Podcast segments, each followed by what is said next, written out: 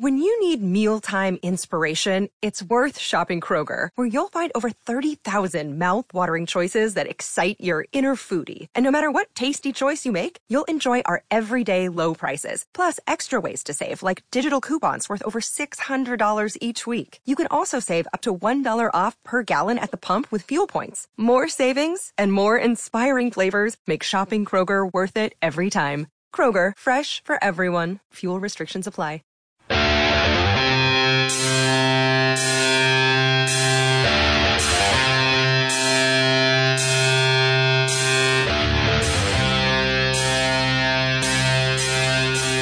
From the Ante Up headquarters in Tampa Bay, Florida, it's the Ante Up Poker Cast. And now, here are two guys who think they know how to play poker Chris Cosenza and Scott Long.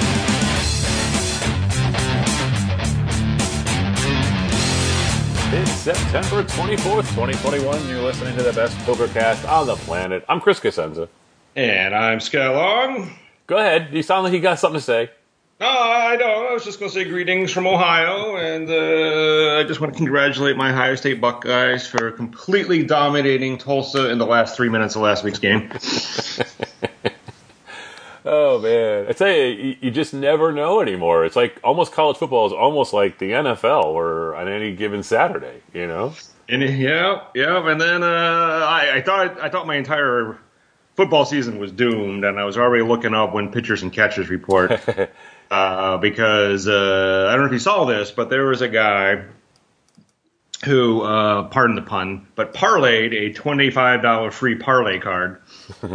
Um, and he was 15 of 16 going into the Monday night game. He had called every other game correctly. Wow. Right? And if the Lions won, he was going to win 730,000 or something like that. Wow. And when I saw that article and I'm like, there is no way this guy's going to lose. that is just too good of a story. Yeah.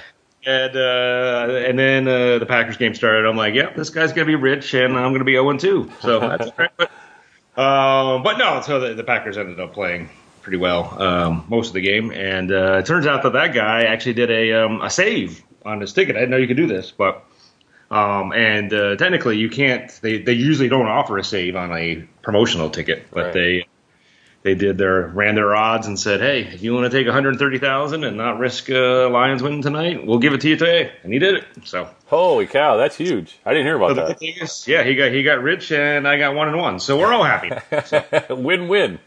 awesome. Now I just get past mighty Akron on Saturday nights. Oh my, yeah. If you lose that game, oh man, not a chance.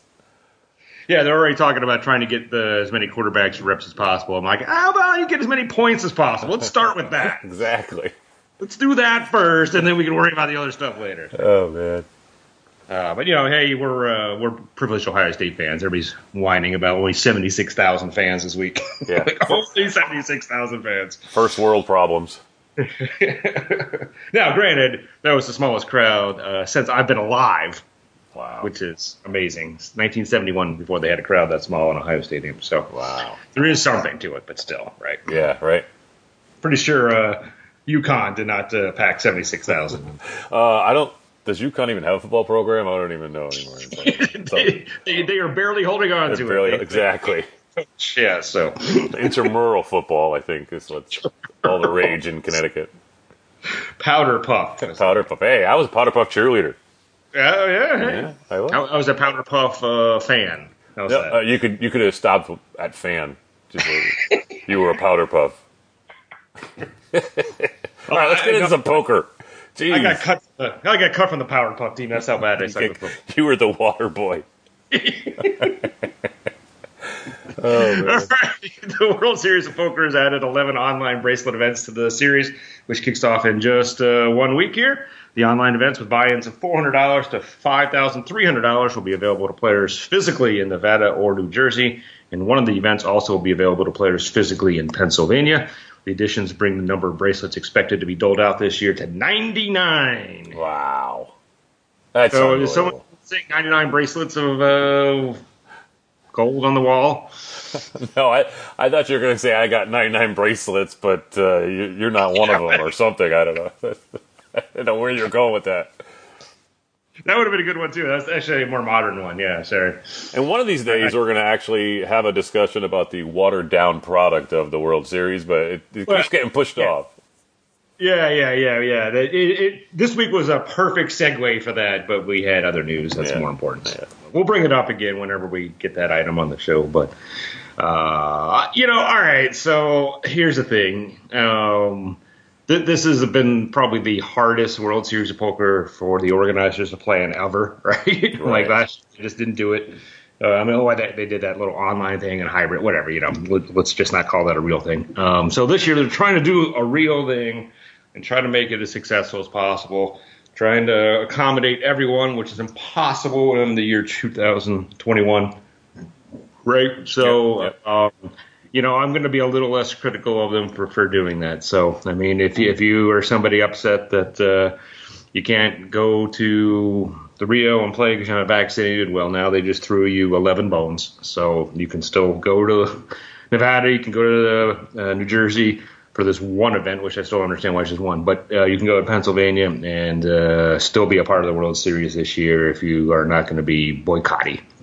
Boycotting. So that's a good thing, I guess, right? Um, but yeah, I mean, now we're up to 99. I'm like, you know, we, we talked about this before. I mean, at what point does Scott Long and Chris Cosenza get a World Series bracelet? Yeah, yeah, yeah. It's like you know, like they, they when they you know posthumously they'll give things away, or the Veterans Committee will put you in the hall, and you know we've been around poker long enough now. I think they should just give us one uh, honorary bracelets.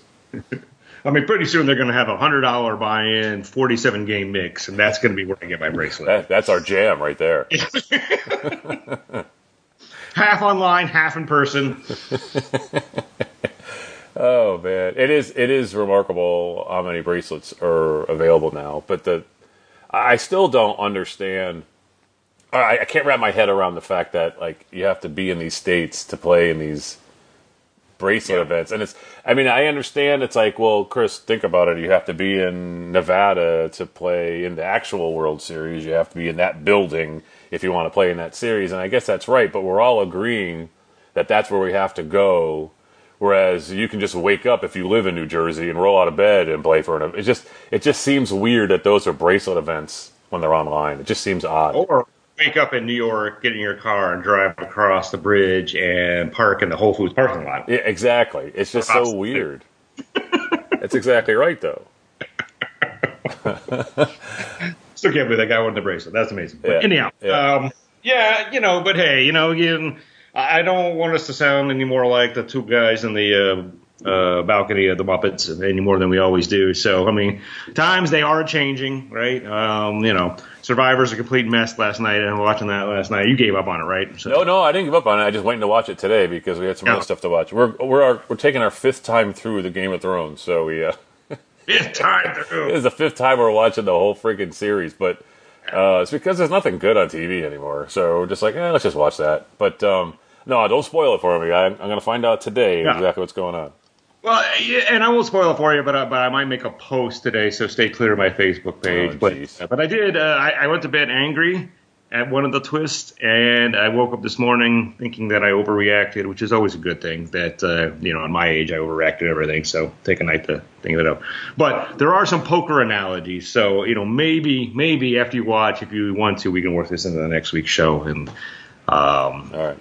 And see how um, a thin uh, lobster bisquish without a lobster in it. Uh, my analogy to poker and Survivor this year. I was going to compare you to Clint Eastwood in Gran Torino, and then I said, yeah, I can't compare Scott Long to Clint Eastwood. Maybe in Cry Macho because I heard he's pretty pathetic in that, but definitely not Gran Torino. See all kinds of stuff new to watch, and you're watching Game of Thrones. I know, I know. Well, Just I'm, tell me you're going to skip the last season because Yeah, you I'm can't thinking about last it. season. I'm thinking was- about it. I know. I mean, I'll get my own drag into. Uh, all right, Oh, Flutter man. Entertainment, the new owner of Poker Stars, has reached an agreement with the Commonwealth of Kentucky, paying the state an additional $200 million on top of the $100 million already paid to settle a case where the online poker site was found in violation of the state's gaming laws. With interest, the amount owed to the state had increased to $1.6 billion, and Flutter had been dealt several legal losses in trying to get the decision reversed. I, I, this story is just remarkable to me. I, I just can't get over the amount of money that had been used to settle this case, or that the case even happened in the first place. Just insane. Yeah, um, you know, go back to the analogy of the the parlay guy. Right now, granted, that was 730 or whatever to 130. This is 1.6 billion to 300 million, but pretty much the same idea, right? Yep. You know, hey, hey, I need to save. You know, I'm, I'm not going to get out of this. I've, I've been trying hard. I'm not going to get out of it. Uh, what's it going to take for this to go away? Uh, eh, 300 million. Okay, here you go. Rip it off. Thank you. And I'm always astounded too when I see settlements like this and stuff that these companies have this kind of money just in a fund somewhere that they haven't paid to themselves as owners or whatever that they're using for operations and Well, sometimes this is insurance claims too, so I don't know if that's the case here. Probably not the case here with the line of business they're in, but Right. uh, but often when this stuff happens, it's uh, just an insurance claim. So now that doesn't mean that it doesn't cost them anything because now their rates are going to go up or it gets harder for them to get insurance when that lapses. So there is a peril to it, but uh, but yeah, it, it's not like they have a a vault in the Montgomery Burns office that they have to. to No, but I mean, it's still even that. Like, if you pass it down the line, then you're like, how do these insurance companies stay afloat when they have to pay out billion dollar settlements? You know, it's like, okay, I understand they make a lot of money with, you know, but still, you know, sometimes when you think about it, I mean, uh, during over the last 20 years or so, I mean, my wife totaled like a couple of cars or three cars, and I thought, wow, you know, they're never going to get that money back from me, no matter how many years I pay that insurance. You know, pay 1200 a, a, year for 40 years, you know, that's that's still only going to get them 40,000. They pay, they they paid for three of my cars. You know what I mean? It's Yeah, I- crazy. You know, it's a good point because I would say I, I've had one wreck in my entire life, and I thought the same thing at that time, and that was when I was twenty something. And I'm like, when I saw the total that they um, they had to pay out, I'm Yeah. like, all right, I'm winning the insurance game for the rest of my life. I don't know if I hit it or not, but but that's that's one accident 25 years ago, right? yeah, yeah, You know, other people have uh, more, like your crazy wife that just hits everything apparently. yeah. Apparently, she thinks it's bumper cars. Uh, but, uh, but seriously though, I'm like, uh, you know, I've always wanted that too. But obviously, there there is a strong um, bottom line to to the insurance market. But uh, as we've seen, as the world gets crazier and crazier, and hurricanes hitting left and right, and earthquakes and stuff like that, that uh, those companies are not as solvent as we think they are. That that stuff can add up. So Yeah, it's crazy. yeah, I don't know. We'll see. But for right now, it looks like uh, things are fine. And can we also talk about Commonwealth? I hate this. I know. it's a traditional thing. Sorry if you live in Kentucky or Virginia or any of the other Commonwealths, but it's, a state. it's a state, Yeah, right? Your state. It's called a state. Yep. I mean, and it, it's always too when you when you watch the news, they're always saying the great state of. Uh, what are you saying? Other states aren't great. You know, just just say and don't even say the state of. Just say Kentucky. Well, and here's the thing: if you're going to call yourself the Commonwealth, you just got three hundred million dollars. Yeah. You better spread that wealth commonly to everyone in, in Kentucky, or you can't call yourself Commonwealth anymore. That's just uh, Yeah, I'm Yeah. watching Game of Thrones right now. The commoners would love some of that money. Right? Jeez. All right, let's move on. All right. As alluded to last week, British casino owner Rob Young is pledging $1.2 million to fund a poker lobbying group for the next five years. Young, who said he doesn't necessarily need to be part of the group or a leader of it, said developments in the poker world over the past few years have led him to make the pledge. He hopes the worldwide group will lobby regulators and operators, but also promote the game of poker. Well, you answered my question there, right? That last sentence, the worldwide group. So, I mean, some of that money could get funneled into American politics. Uh, maybe, but uh, if you, if you know, if you the Poker News article, which is the one I saw, there might be another interviews that, that he's done, um, and he's he's a, a, a tweeter, so you know, you go read his tweets and uh, get the sense of it. Uh, obviously, I mean, he's British, so I mean, he's not uh, 100% uh, caring about us uh, damn Yankees here, right? So, um, um, and and really, if you kind of look at a lot of the things they listed, a lot of them are European. Um, and um, a- as much as we are really upset here in the state that there's you know only a handful of states here where we can play online poker, um, the the regulation of stuff overseas is is fairly ridiculous as well too. I mean, obviously there's lots of countries where you can play, but then there's lots of countries that are really cracking down um, or shutting uh, these operators out of their borders or making it harder for their players to play. Um, so it is uh, uh, it's almost as bad, if not worse, in other nations. So I can see why he, he he's taking a global view to this. Now, of course, when you take a global view to it, 1.2 million dollars yeah. is you know like the uh, coins that we find in our couch, right. know, trying to go to Taco Bell for the fourth meal. Um, so I don't know really how far that's going to go. But again, that's seed money, right? So that's what I'm hoping you know, for. That's like the first domino in many. Yeah. yeah, I think I could be wrong. I, maybe I'm making this up, but I thought I read this that you know, you know, obviously hoping to get um, you know a lot of volunteers to board together that will be uh, focused on not only um, achieving his goals for it, but also obviously making it sustainable after five years, which would mean raising funds and getting other investors to right. make it happen. So, you know, again, if you get a bunch of people together and uh, let's, let's, let's be honest, there's a ton of money in gambling worldwide, right? So. Yeah, yeah. Uh, it is possible to get enough of this together. Um, my concern though is it's like uh, he said he wanted to lobby both regulators and operators. So, um, in a sense, that's essentially saying, hey, we want operators to be better, right? So we want to tell them to be better. At the same time, he's hoping that operators, and he says operators have talked to him about getting involved in the group.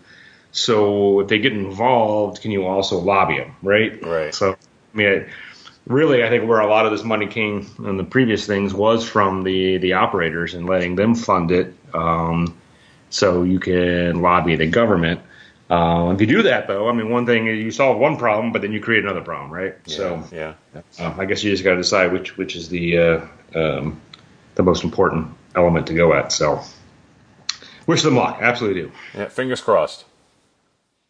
Sir Clive Sinclair, a British invest- inventor responsible for the pocket calculator and a gaming computer that rivaled the Commodore 64, has died. The multimillionaire also appeared in the first three seasons of the first hole cam poker show, Late Night Poker, in his native Britain. And I got to say, until this article, uh, I, I, don't remember Clive Sinclair. No offense to our, our listeners in uh, the UK. Um, but uh, it's been a while since I heard that the late night poker and Jesse May, and I was very happy to read that. Although yeah. obviously it's sad. Yeah. The read so um, just hilarious. I loved him. Yeah, no, and I, I think we brought this up earlier because we were talking about the first hole cam. Uh, I think uh, our good friend Joe uh, on uh, Ante Up Fans on Facebook, he had brought up you know some trivia and stuff to have fun with, uh, just to get people talking and stuff. And that was one of the first things he had put on his little trivia thing was, you know, who was which which show had the first hole cam, and I remembered that it was uh, Late Night Poker from like way back, even before 2000, 2000s yeah. or whatever. So um, interesting too. I, I, you know, it's so weird the pocket calculator. I mean, you think about how long ago that was, you know, and the Commodore 64 rival. So that means, you know, when we were just kids, you know, late 70s, early 80s. Just crazy how um, he's a multi-millionaire from that too. You know, crazy.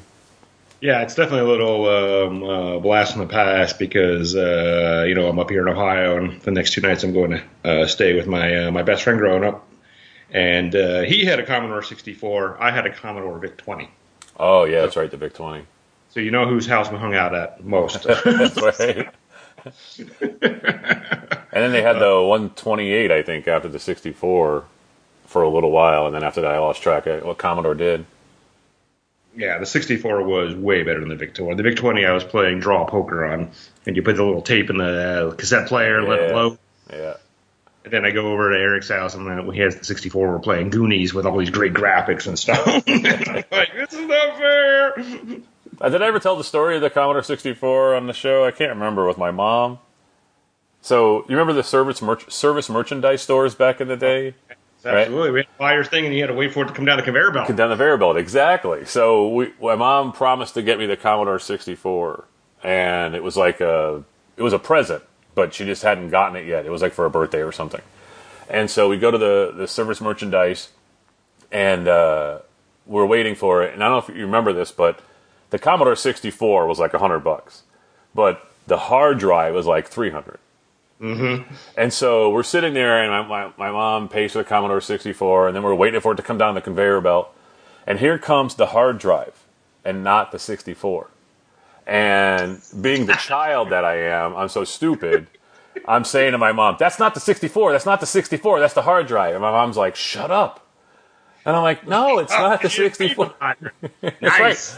So here I am. I've got my mom willing to steal this thing for two hundred dollars less than it costs or whatever, and I'm the one thinking, no, I need my 64 so I can type in coding and play these awesome graphics, but not realizing I need the hard drive to be able to play those games. And I'm gonna, and she would have bought me the 64 after that, but I opened my big mouth and I had to lose out on getting the hard drive for another like six months or a year or something with a Christmas to get the hard drive. So but yeah, that conveyor belt. It's all these blasts from the past. some people don't even have no idea what we're talking about, but yeah, I, a couple things I was thinking of while you're telling that story. One, if you were younger than 46, you were just amazed. What like what conveyor belt are you talking about? Yeah, exactly. You buy stuff, it drops it off on your front porch. What are you talking about? exactly.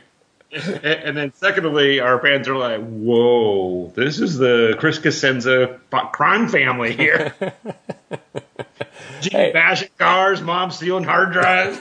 My last name's Cosenza. What do you think happens? Even want to know what dad is doing. you don't want to know. you don't want to know.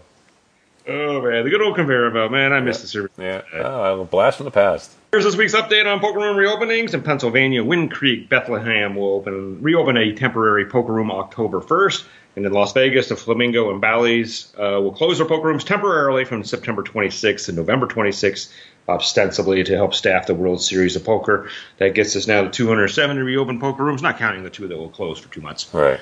You go to anteupmagazine.com slash reopened for all those details. So a couple things before we move on this. One, the Wind Creek uh, will be a temporary room. They have pledged that they're going to build a new permanent room next year. So that's an encouraging um, development that they're not just going to wait for the, the new room. Well, one, they're building a new room, which is encouraging.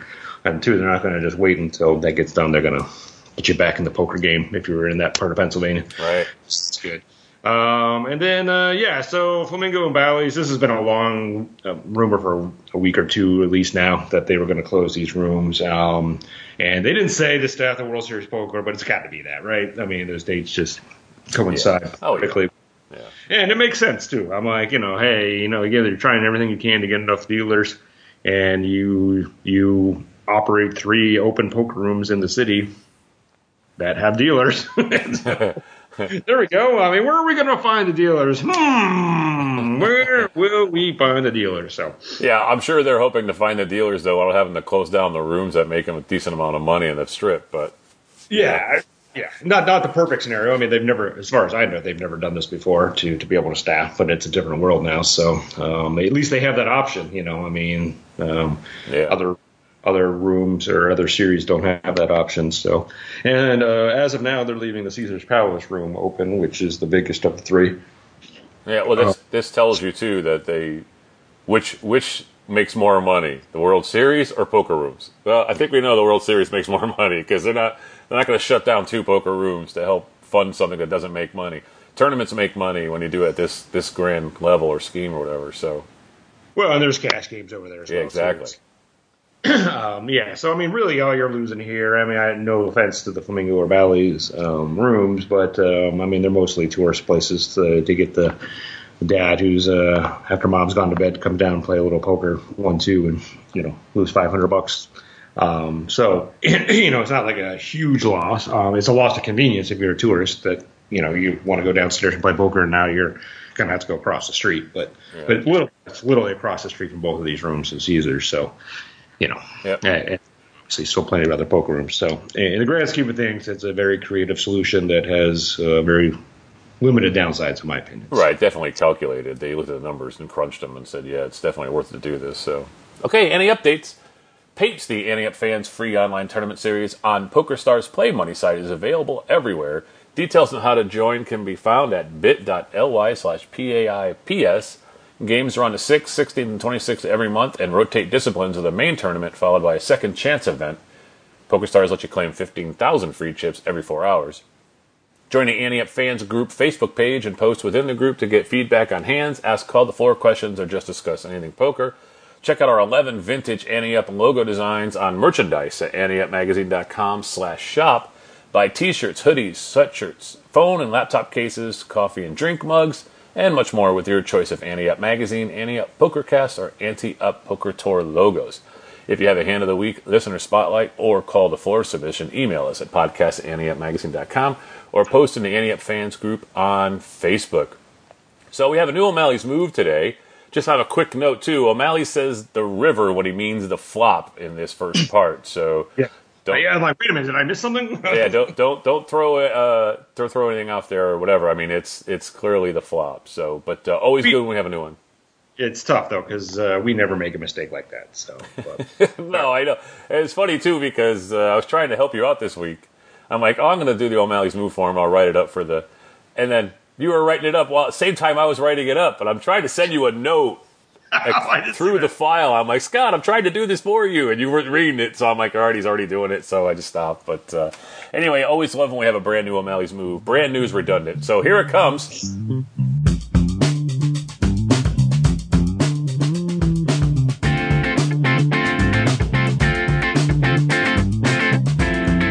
Hello, and welcome to another O'Malley's Move. I'm Malcolm O'Malley. This week we are playing in a $1, $2 no limit hold'em home game. This game is ridiculously deep stacked as the buy-in ranges from 100 to 1000. Most players buy in for the max, but the action is usually relatively loose pre-flop and then can get pretty jumpy after the flop. The game is six-handed. The blinds post, the under the gun calls, and we're in the MP with 850 down 150 and the 10 of spades, 10 of clubs. This is a great starting hand six handed. The table standard raise is 4x, but we account for the limper. We make it $10 to go. The cutoff calls. This player is a speculative one pre-flop, but plays aggressive most of the time after the flop. He bought in for 1000 and currently sits with 1150. He's up 150. The small blind folds, the big blind calls, and the under the gun calls. There's roughly $40 in the pot, and the river is a fairly safe nine of hearts, nine of diamonds, five of spades. It's check to us. A check might be the best move here. There's no draws really, and if we're up against the nine, we're pretty much dead in the water. I, however, decided to bet. I made it $30 to go, leaving me around 800 left. All players call. What is going on here? With 160 in the pot, the turn is the tray of clubs. The two players before me once again check. I like a check for pot control here. The cutoff leads out for 100, leaving him around 1000 behind. The big blind and under the gun both fold. This feels like an in position player trying to steal the pot. Maybe he has us on ace king or something. We make the call. With $360 in the pot, the river is the four of spades. I like more pot control. We check. Our opponent thinks briefly before betting $300. What's the move? It's time at the AdvancedPokerTraining.com hand of the week. Send your hand or situations to podcast at you want something from us in the past year, get a free membership to Advanced Poker Training, world's number one poker training site. And uh, last week we um, mentioned that we have two hands from a longtime listener, Michael Paul. This is the second one. And uh, so to remind you, he is in a uh, two, I believe it's a two three no limit uh, casino cash game. Uh, uh, buy-in is 100 to 400. Uh, max drop is seven bucks a hand, if that means anything to you. And uh, so this hand is from that same game. Uh, he says he's bought in for another 300 and have been fairly card dead for the past two hours since the last hand. But you managed to win a couple small pots and build up to 450. Watch the table is different than before. You don't have any any history with any of these players either. The eventual villain starts the hand with about 550, so obviously S is covered by 100, and we are in the small blind. Okay. Uh, uh, middle position player raises to 15. Uh, the eventual villain, who is in the hijack, uh, calls. Button folds. And so there's three callers to us already. And again, we're in the small blind with the king of clubs, queen of clubs. Okay, I'm just going to call.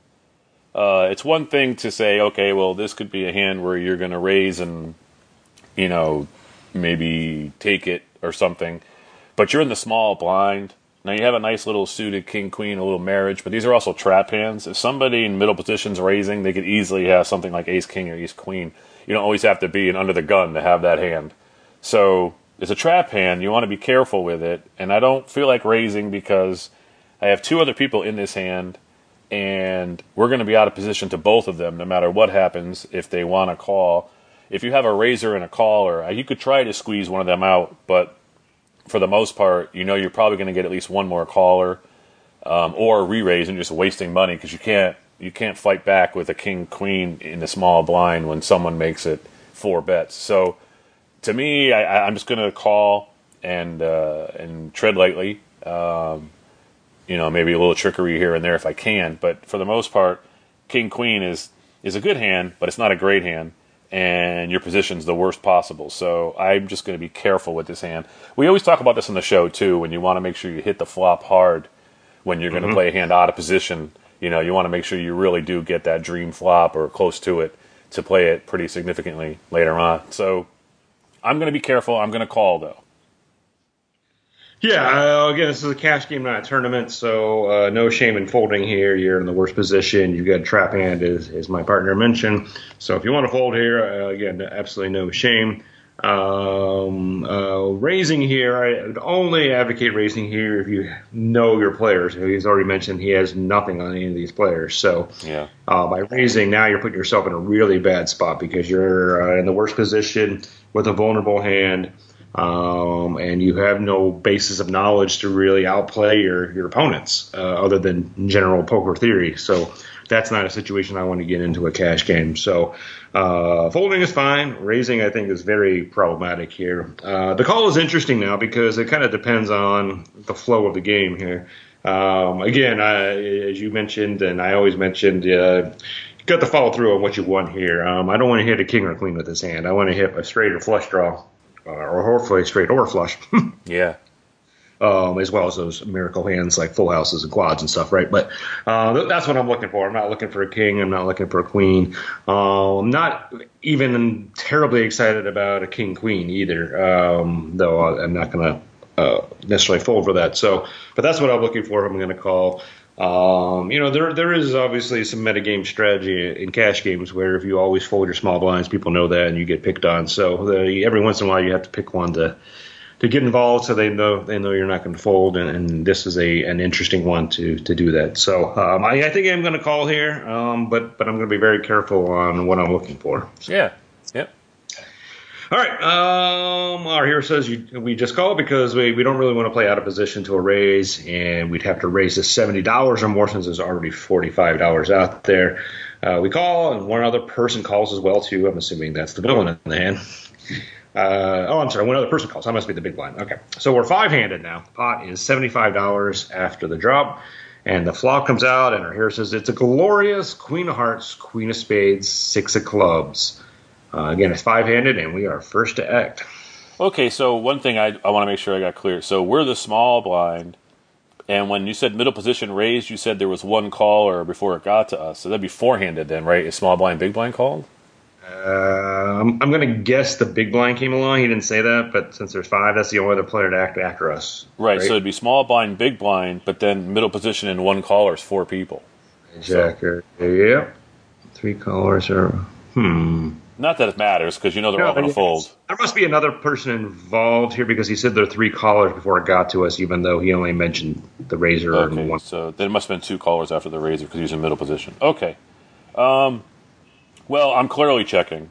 I mean, it's one thing if if you have an aggressive game and you know somebody's, you know, they're, you know, they're like really proud and they, they're like, hey, you know what, you want to bet into me, I'm going to raise you, uh, but then you might bet out, um, you know, and it's if it's one of those super system old school things where, you know, it's just you and the under the gun raiser and he's supposed to have a hand there, so you bet into him when you flop something big, make him think, well, I've got aces, I'm going to come over the top, kind of stuff but in this case, with all of these people, I, I love a check because you feel like someone's going to try to represent that queen, or someone's going to think there's no queen out and they're going to bet. Now, it could be uh, everyone's going to be scared of the two queens and it's going to check around, but I don't think you lose a street of value. I think you wake up in the small blind and, and bet on the turn then, and then someone's going to think you're trying to steal it and you're going to get some money out of them. So I like a check here and see what happens. Well, the problem with betting here is that then people wonder what you're doing, right? Yeah. And, and so, I mean, they're not going to put you on a queen necessarily. I mean, I, I wouldn't if you come out of betting here, particularly since there's no flush draws or straight draws possible uh, to come, so it's pretty well protected. So, in, in that sense, since it, it's against type, that might be a play. So, um, the, the problem with checking, I think, is, and I think that's probably what we're going to end up doing, and, and what most people would do anyhow, is if it does check around, like you mentioned, Um, then we got to bet out on the turn, and then that screams that we have a queen, right? Or that we're stealing it. Yeah, and that's exactly it. I mean, that's that's a really powerful play. Take take yourself out of this hand, and you're in the small blind with something else, and let's say it's 10, 10, 6, and it checks around, and you've got nothing. You've got Jack four or something, right? Now you, you need to bet that turn because now now people are going to think you have that ten, right? And they're all going to fold. and You're going to take it down. So that it works to our detriment here because we actually have the queen now. We want some value for it, right? So that's what we got to try to figure out here. Uh, there was a pre-flop raiser. Um, you know, depending again, we don't have any history on. it. I wish we knew. I mean, if we knew he was a solid 100% C bet no matter what, um, that'd be great. I think. Um, I am a little worried about checking around here, but uh, four players in the hand. I gotta think somebody's going to take a stab at this. Um, and again, if we bet now, it's going to look really weird. So. Um, The other thing too, I'll, I'll say about the turn is that the turn doesn't necessarily have to mean you have a queen. It could be like a nine comes and you've hit your nine with you know you had eight nine or ten nine or ten Sure. comes. So there's a chance that you could represent what comes in a turn if it's under the queen, and then the person who has kings now says, oh, you know, who raised pre-flop, hey, you know what? I don't. You hit that. I'm better than that. I don't think you have the queen. So there are a lot. If otherwise, if if people just bet the way we thought they were going to bet, we would never lose. So I would think in this case that there are two reasons why you could bet the turn and not have the queen. So you're stealing it or you hit the turn. So in this case, I don't mind the check. And then if we lose a street of value, I really don't think you do. I think when you bet the turn, someone might think you're stealing it or you might hit an undercard. So, you know, if an ace or something comes, that's also golden too, because then the guy who, you know, raised pre-flop might have ace king and now he's hit his ace or his king and didn't think you had a queen. Now he bets it and you can call. And so there are all these scenarios that can still play out by checking. So I think we as agree long on as check. If he has aces, then it's not golden. Yeah, yeah, that's then it's not exactly. Um, the other thing I like about check, I, you know, I generally like checking out a small blind anyhow because um, there's so much in the hand to develop. Right, we've got four other players. Um, you know, part of us thinks it could check around. Part of us think it might be a uh, pre-flop raiser betting and everybody else getting out of the way. Who knows? But we don't know, right? So by checking here, let's let everybody else kind of um, play this hand out, and then we can make a decision at that point. It could get really interesting. You know, it could be the the initial raiser bets, and then somebody else raises him before it gets to us. Right. And then, you know, now that not necessarily a great thing because it could be ace queen or something else that has us beat, but that would be an interesting development. So uh, let's just kind of see how this plays out. Okay. All right. Um, all right. Here says uh, we check uh, we to hope and hope that the original raiser or somebody else takes a stab at the pot. Unfortunately, it checks around. Dope. Yeah. All right, this is kind of what I was talking about. So now, now our scenario is: do we bet out? And actually, you know, to kind of counteract that thing I mentioned before, is I think maybe we take another check here because no one has a queen. Uh, depending what the turn is, um, you're not going to get action from him anyhow, right? So you might as well check and, and hope uh, they can catch up smaller if if that's the case. So Yeah, it's funny. We were talking about betting the turn because we had to, and now all of a sudden it's like, no, let's check again and hope somebody doesn't believe we have the queen. And you lose another street of value. It's like it, it's rocking a hard place. Yeah, yeah. All right, the turn is the tray of clubs. So our board now is the queen of hearts, queen of spades, six of clubs, tray of clubs. So flush draw and some weak straight draws now on board. Um, and we are first act. Uh, you know, we have the clubs, so it's not like we have to worry about being drawn out here. I mean, I, unless somebody has the ace of clubs, you know, suited, it's it's a pretty good hand for us. Yeah, much more than we. we Yeah. normally- So, I mean, I don't know. Again, you really need to know the players if you think that someone's going to think you're trying to steal it. You're hoping somebody had Jack 10 of clubs so that they could come along. But I don't know. Maybe we do check and have that original ori- original raiser say, all right, maybe somebody doesn't have a queen, you know, now it's safe to bet. But you, you're running the serious risk of it checking around again because now it's, it, you know, everyone's Yeah. worried. So you do, but again, now that we have the club protection, there's fewer cards that are going to come that we're worried about. I'm like, it's really unlikely there's a four or five out there, so the straight doesn't um, really bother me. Um, and again, if it's like an ace or a king, that's generally a good thing, unless of course we're up against aces or kings. But it's not going to check around if people have aces. If you have aces or kings, you're betting this this turn, right? So. So we'll know we'll know right away whether that's the case. So I don't think we're really um, um, giving up too much value, and and um, you know now we're kind of hoping that something comes on the river that does help someone. You know that ace or king for the ace king are out there. Um, and if it happens to come clubs, you know, obviously there's one club that beats us, but um, you know, you can't be scared of that. So, you know, I, I think I'm fine rapping the table here again, and hope somebody else decides to come alive. All right, let's let's check. All right, uh, all right. So our here says now we have uh, trips with a flush draw, in addition to the full house draw, and of course the flush could be dead to a flop boat or pocket trays. But if that happens, it happens. We check again and it checks to the villain who now wakes up and bets fifty dollars. Um, let's see. Uh, all right, so it's on us next. Now I'll just call. Yeah, now we got somebody putting money in, so let's disguise. Now, so here's the thing. Okay, I, I kind of agree with you, but now what do we do on the river? Now the river, do you you bet into him, or do you check hoping that he's going to take another stab? Because the fifty dollar really probably is a probing bet here. It could be a probing bet. It could be something, right? So he could be just hoping that he uh, uh, takes down the pot because no one has anything.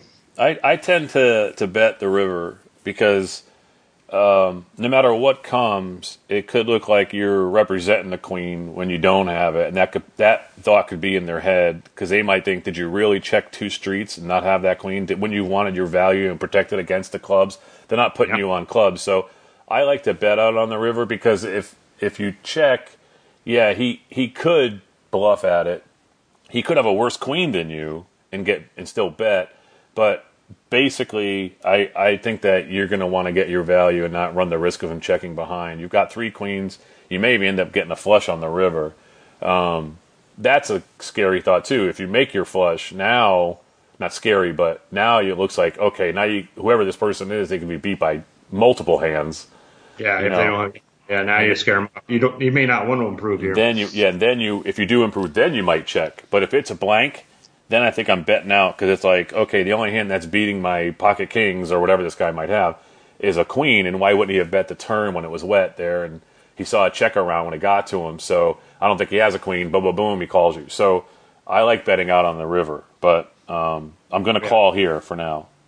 And you can make a pretty decent sized value bet on the river too. That if you get called, you're going to get value. Again, remember the situation we're in now. I mean, you know, obviously you want to get the most value can out of trips, but in the small blind is very difficult. I think than in other other spots around the table. So you got to take what you can get, right? So not every time that you flop trips, you're going to be able to find a way to truly maximize value um, in the way that you want to, but still absolutely maximize value. So yeah, I'm think I'm calling here and then uh, putting uh, out a uh, decent size, uh, I mean, a properly sized value bet on the river and, and see what happens. So. Yeah, I mean, there is, there is, we didn't really discuss this, but there is the option of raising and then hoping this person has a massive hand, like, like, uh, you know, ace, ace, king, king, or even like, like a, a, a queen, like a queen jack, because, you know, you even have the flush as a backup if you're wrong. If somebody has, you know, like ace queen and have you beat, you still have that flush as as an option on the river that you could save you. So there is that thought process, but I don't see any reason to do that. You know, plus yeah, if you just call, you got chances of others calling too. Still for that exactly. yeah, right? you want to build some money there. You don't know what else is going to happen. I mean, maybe else somebody's going to check raise this guy too. So there, there's that consideration. Although I guess if that's the case and you raise, maybe they'll raise you. So, but then now I'm really worried if, if I'm raising and somebody raises me because there are lots of hands I have to beat here. Yeah. Um, and, and some of those the flush isn't going to save us with. So. Um, the other thing too is we raise here, assuming nobody else has anything, and this guy was just trying to steal it, then he's gone right now, right? Whereas if you call and then you put out that that mild value bet on the river, you know, he might decide to look you up. So you might pick up another hundred bucks out of this guy um, versus check raising. So always a dilemma here, but uh, I, I, think I'm going to call here and, and, put that value bet up. Scary thought. I haven't had the scary thought till just now. Is that because this person wasn't the original raiser? If he right. had six six and he was set mining and he's just slowly, you know, what I oh, mean, oh, yeah. that's scary too. He's hoping someone has a queen and he's got the boat. So there's there are some hands like you said when you said there are a lot of hands that beat us. I'm thinking no, they're not, and I'm like, wait, yes, there are. So six six is definitely one of those hands. So six you, six straight tray, yeah, um, a better know, queen, ace uh, queen. Uh, and then we don't know what comes. Any any other card on the river could be um, a boat for someone too. So, Yep.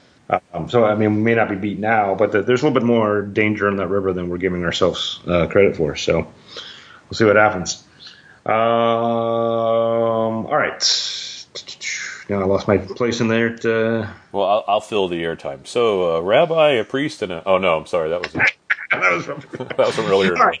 Okay, uh, our hero pauses for a moment just to make sure it's not an instant call, but long enough to really Hollywood, and then you call. Everybody else folds. Pot's now 175, and we have 385 left. The river is the gin card. It's the queen of diamonds. So i our final Oh. is it's queen of spades, six of clubs, tray of clubs, queen of diamonds. Who needs no stinking flush? and uh, we are first to act. See, now, this is when you check. Yeah, this is when we want that six. The sixes out there, right? Yeah. Or, you, or we want the guy to have the aces or the kings because he's never going to put you on the case queen. He's going to think, okay, I got queens full of aces. Even if he has a pair, I got him beat no matter what it is. So this is when you check and the guy's like, ha ha ha, your flush didn't matter. And he'll value bet and then you raise him. So I, I, if you bet out here, he, he better have, no matter what.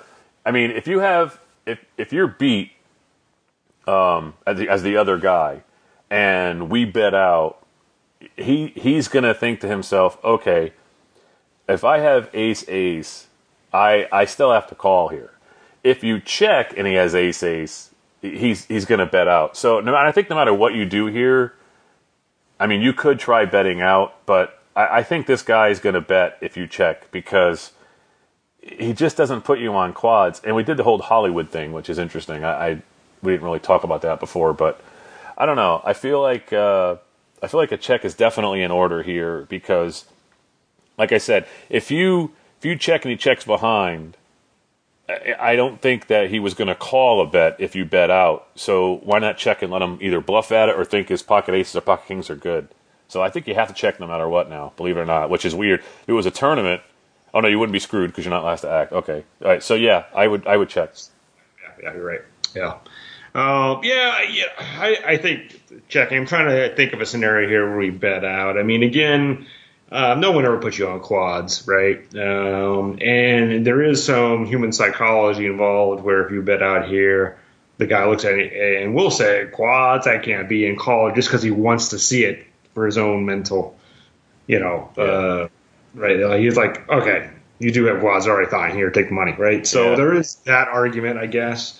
Um, but the fact that he, he took that stab um, and now it comes out, the, the the danger is that if he doesn't have anything, I mean, now the board's super dangerous, and if I'm him, I'm just taking behind and hoping that whatever I have is better than my junk is better than your junk, right?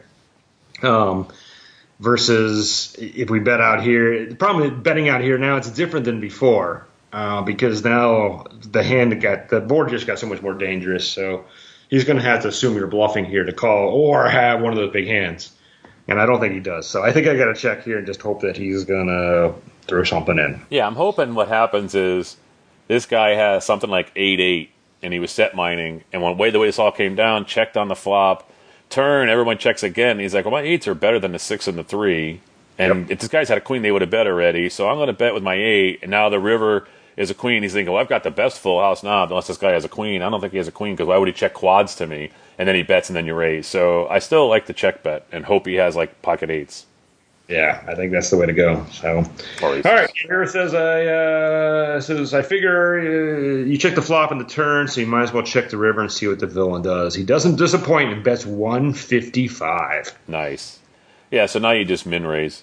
I mean, because you, if you shove, he's going to know you have the queen, but min raise might make him think, all right, whatever. Because you, you can't just call. So, the minimum amount to raise, I think, to get him to try to call. does say if we min raise at least a seventy five behind, if- if that matters at all, which Yeah. it might. I guess. Um, uh, yeah, I don't know. I mean, here's the thing. I think any bet you make here, unless he has he has aces or kings, then he's going to raise you again, right? So, or if he has kings, maybe he's not. I think no matter what you do, he's calling. He's not raising.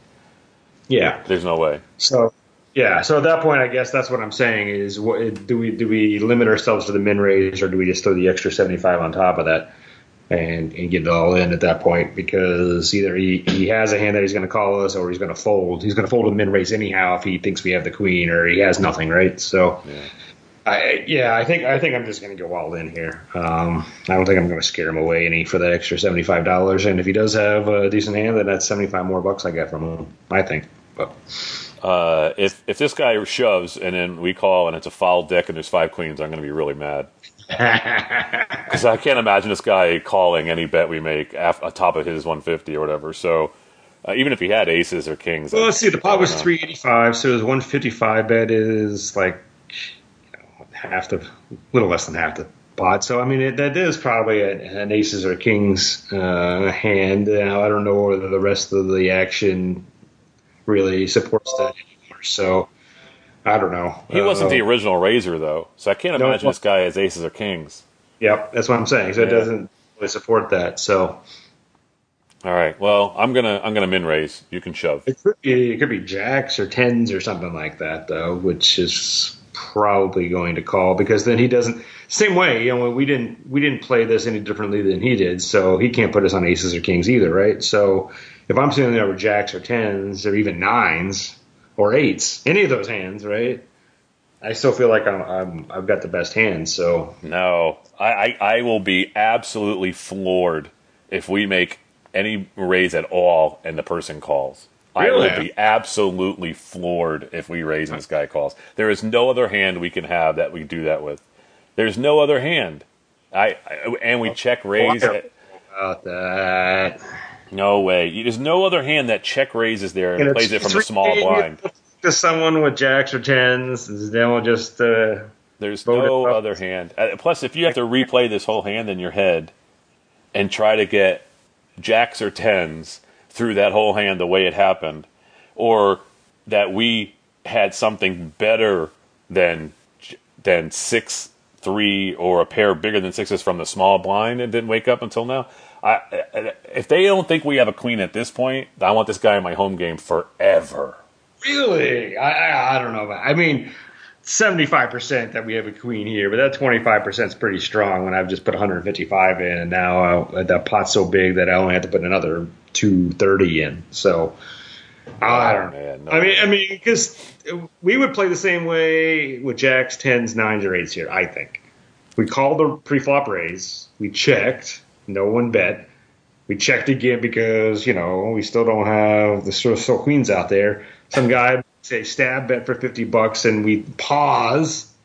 Call. Exactly. We pause call. What what hands in the small blind do I don't think in the small blind with that many callers that you're coming along with jacks or tens and then not betting out on that turn to protect against your jacks or tens and then on the river, you check again when the third. Oh, I don't know. I think there's lots of people that would like to check this down and hope their jacks or tens are good here. Now, when I get into a, a, a raising the, war, it's yeah. I, I, don't I don't disagree that we could have that, but on the river, when we raise again, we're raising against somebody who clearly would have the queen and would be strong enough to do that, considering where yeah, they were we're saying no one's going to give us credit for the queen, so we don't get. I mean, nobody gives anybody credit for quads. I'm sorry, they just don't. Not in the two three game. Oh so, man, I don't know. I, I think I think this could shape up as a battle of two pairs against each other. It's just a matter of who has the higher pair. So, uh, yeah, I, I am sorry. I, I, don't think a lot of danger here in shoving for that extra 75. We were already we already agree that we need a min raise, obviously, right? Because um, we do have the nuts. So we, we have to we have to at least min raise. So that extra 75, I just don't think it changes anything. So if he's going to call the 155, he's going to call the 230.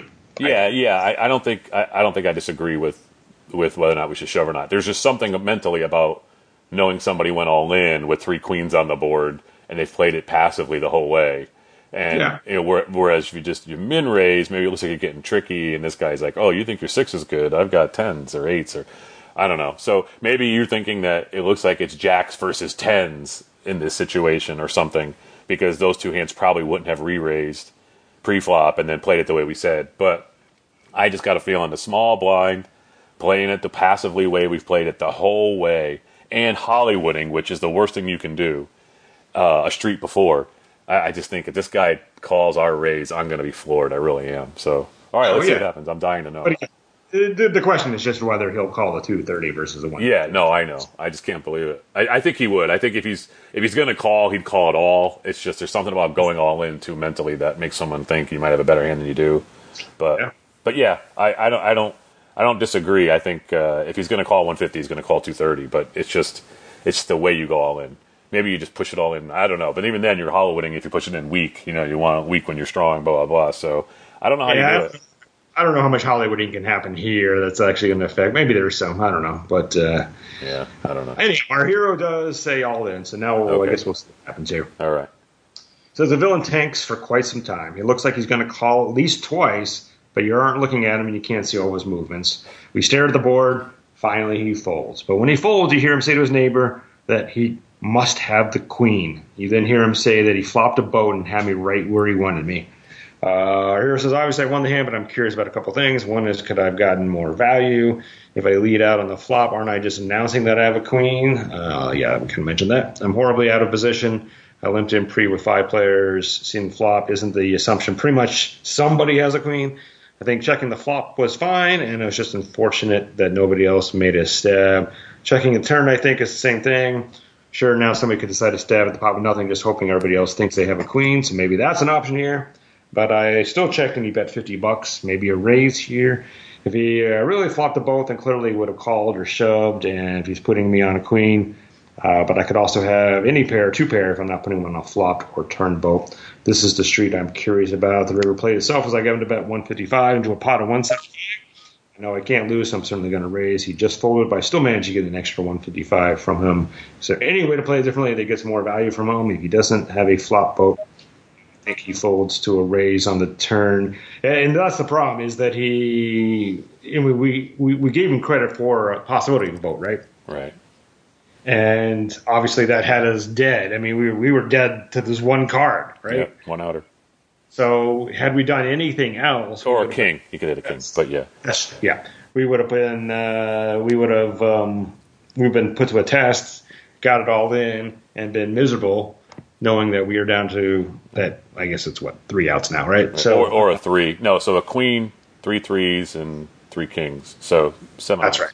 But here, Okay. here's the thing: the way to get more ma- again. Now, this is that whole hindsight crap, results oriented. But if you if you did decide to play the flop strongly because you had a, a raiser and you're betting into the raiser who's supposed to have aces or kings there, that's the way they kind of make it look, even though he's middle position.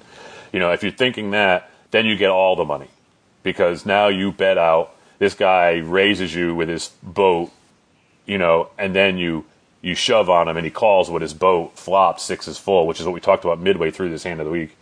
And then you get all the money because you river the queen.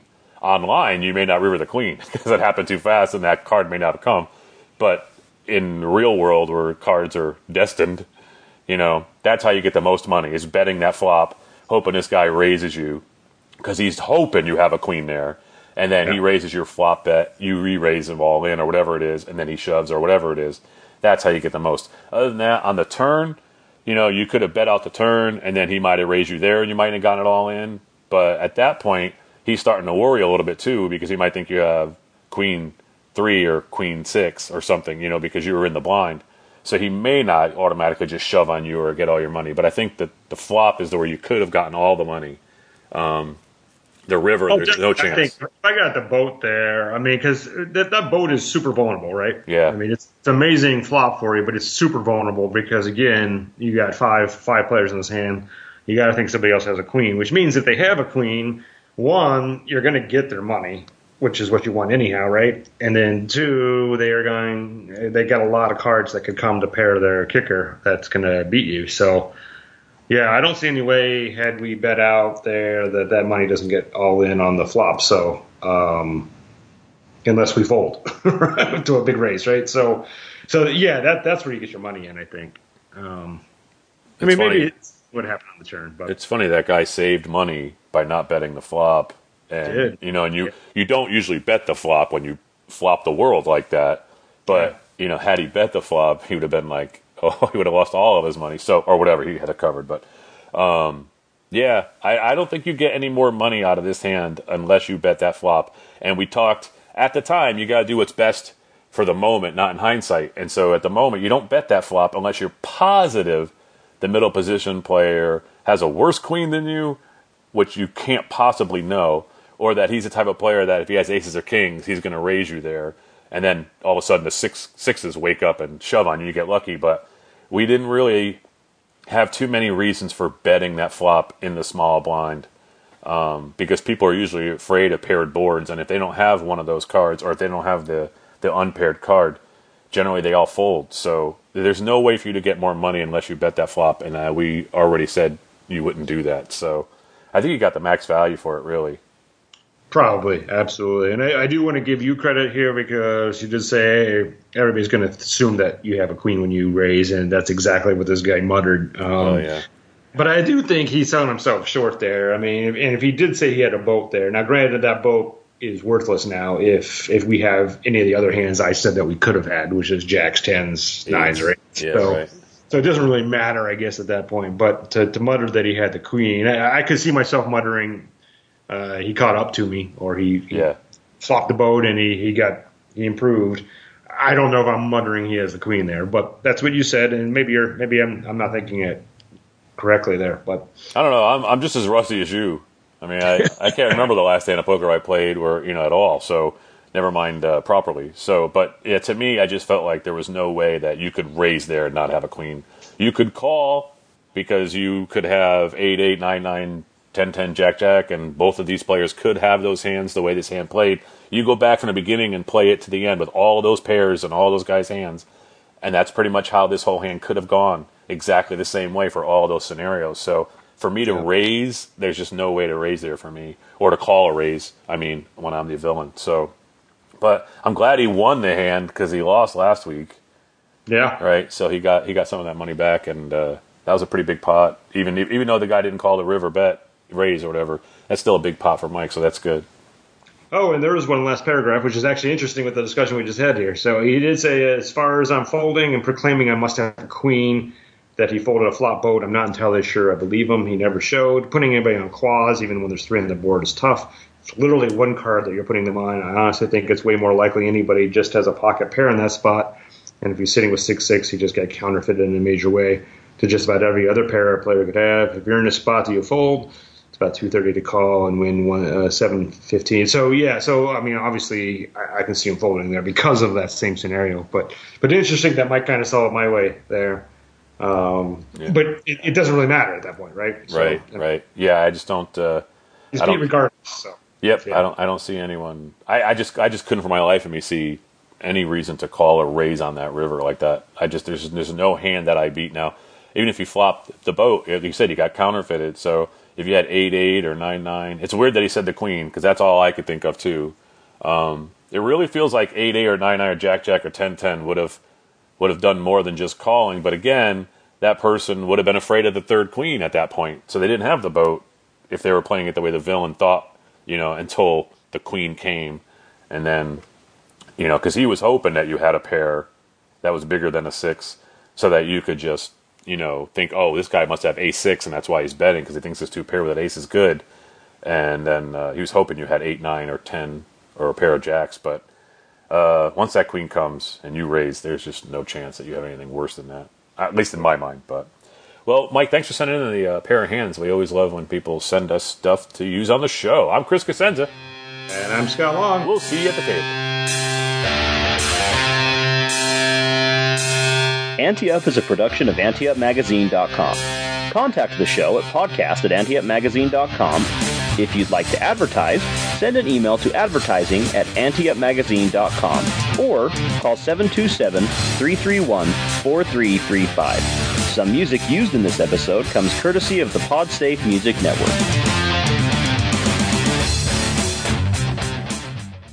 Save big on your Memorial Day barbecue, all in the Kroger app. Get three pound rolls of juicy 80% lean ground beef for $3.49 a pound with a digital coupon. Then get select varieties of flavorful Powerade, Body Armor Super Drink, or Arizona tea for 77 cents each, all with your card. Shop these deals at your local Kroger today, or tap the screen now to download the Kroger app to save big today. Kroger, fresh for everyone.